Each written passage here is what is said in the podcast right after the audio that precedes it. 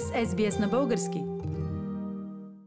В условията на пандемия в Австралия, в условията на етап четвърти в Виктория, разговарям с Даниела Калева от Мелбърн. Дани, при теб какви емоции предизвиква ситуацията в Мелбърн, която постави всички нас в етап четвърти на карантина?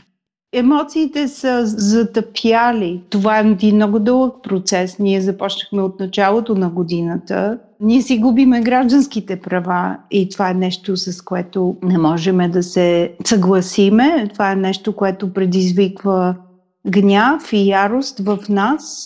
И също така какво ще се случи за бъдеще, економиката и също така психологическото здраве на хората, не само физическото здраве на хората. Това са всички неща, за които ние мислиме, за които ние се притесняваме, но същевременно емоциите са също емоции на спокойствие, защото няма на къде да се бърза, няма за къде да се бърза и емоции на чакане, на спокойно очакване, че нещата ще се подобрят, че това ще мине, че това е само един период, че ние ще се научиме как да живееме с една пандемия. Имам голяма надежда, че нещата ще се оправят. Надежда е една голяма емоция и смятам, че нещата наистина ще потръгнат. Дани, каква е твоята лична реакция на ситуацията в Мелбърн, на това, че правителството на Виктория обяви кризисно положение в щата бедствие. Аз не съм съгласна с това, което става. Аз мисля, че има по-добри начини и имаше по-добри начини да се справиме с това положение, но аз не чувствам, че ние имаме глас за да можем да промениме начина по който правителството не успява да се справи с тези кризисни моменти. В такъв случай човек се въоръжава с търпение, въоръжава се с енергия, ние трябва да се въоръжиме с имунитет, грижи се за себе си и се стяга и продължава да се бори с ситуацията. Но се надяваме, че нещата ще потръгнат на добре. Диан Христов е млад човек, който живее в Мелбърн.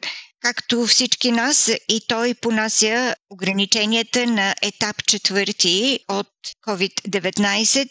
Диан, какво промени в живота ти пандемията с COVID-19? Как се справяш ти с ограниченията на етап 4? Доста е трудно. Живеем под карантина. Аз живея с моето семейство, моята съпруга и 7-месечния ми син мисля предимно за семейството си. Синът ми се роди няколко месеца преди пандемията и бях доста притеснен. Смея да кажа, че освен на всички ограничения, видях и много позитивизъм, какъвто не бях виждал до сега. Особено от страна на българската общност в Мелбърн, които ми оказаха невероятна помощ. Чисто морална, дори и материална. Българската общност ми помогна доста в най-трудния момент, точно след първия локдаун, когато бях останал без работа и надежда тук. И ми помогнах и материално и аз бях останал без думи, понеже винаги съм чувал, че българите в чужбина са разединени и едва ли не лоши хора. Да не употребявам думата лош материал на един човек, който не харесвам. Освен това, аз понеже живея под найем, моят хазайн, без изобщо да го питам, сам предложи и поиска да не му плащам найем, докато трае това извънредно положение, което също не съм го търсил, ми беше предложено. В този момент наистина усетих, че хората са хора. Мисля, че ще преминем през това и гледам доста позитивно. В Мелбърн разговарям с Николай Красимиров, който е студент тук.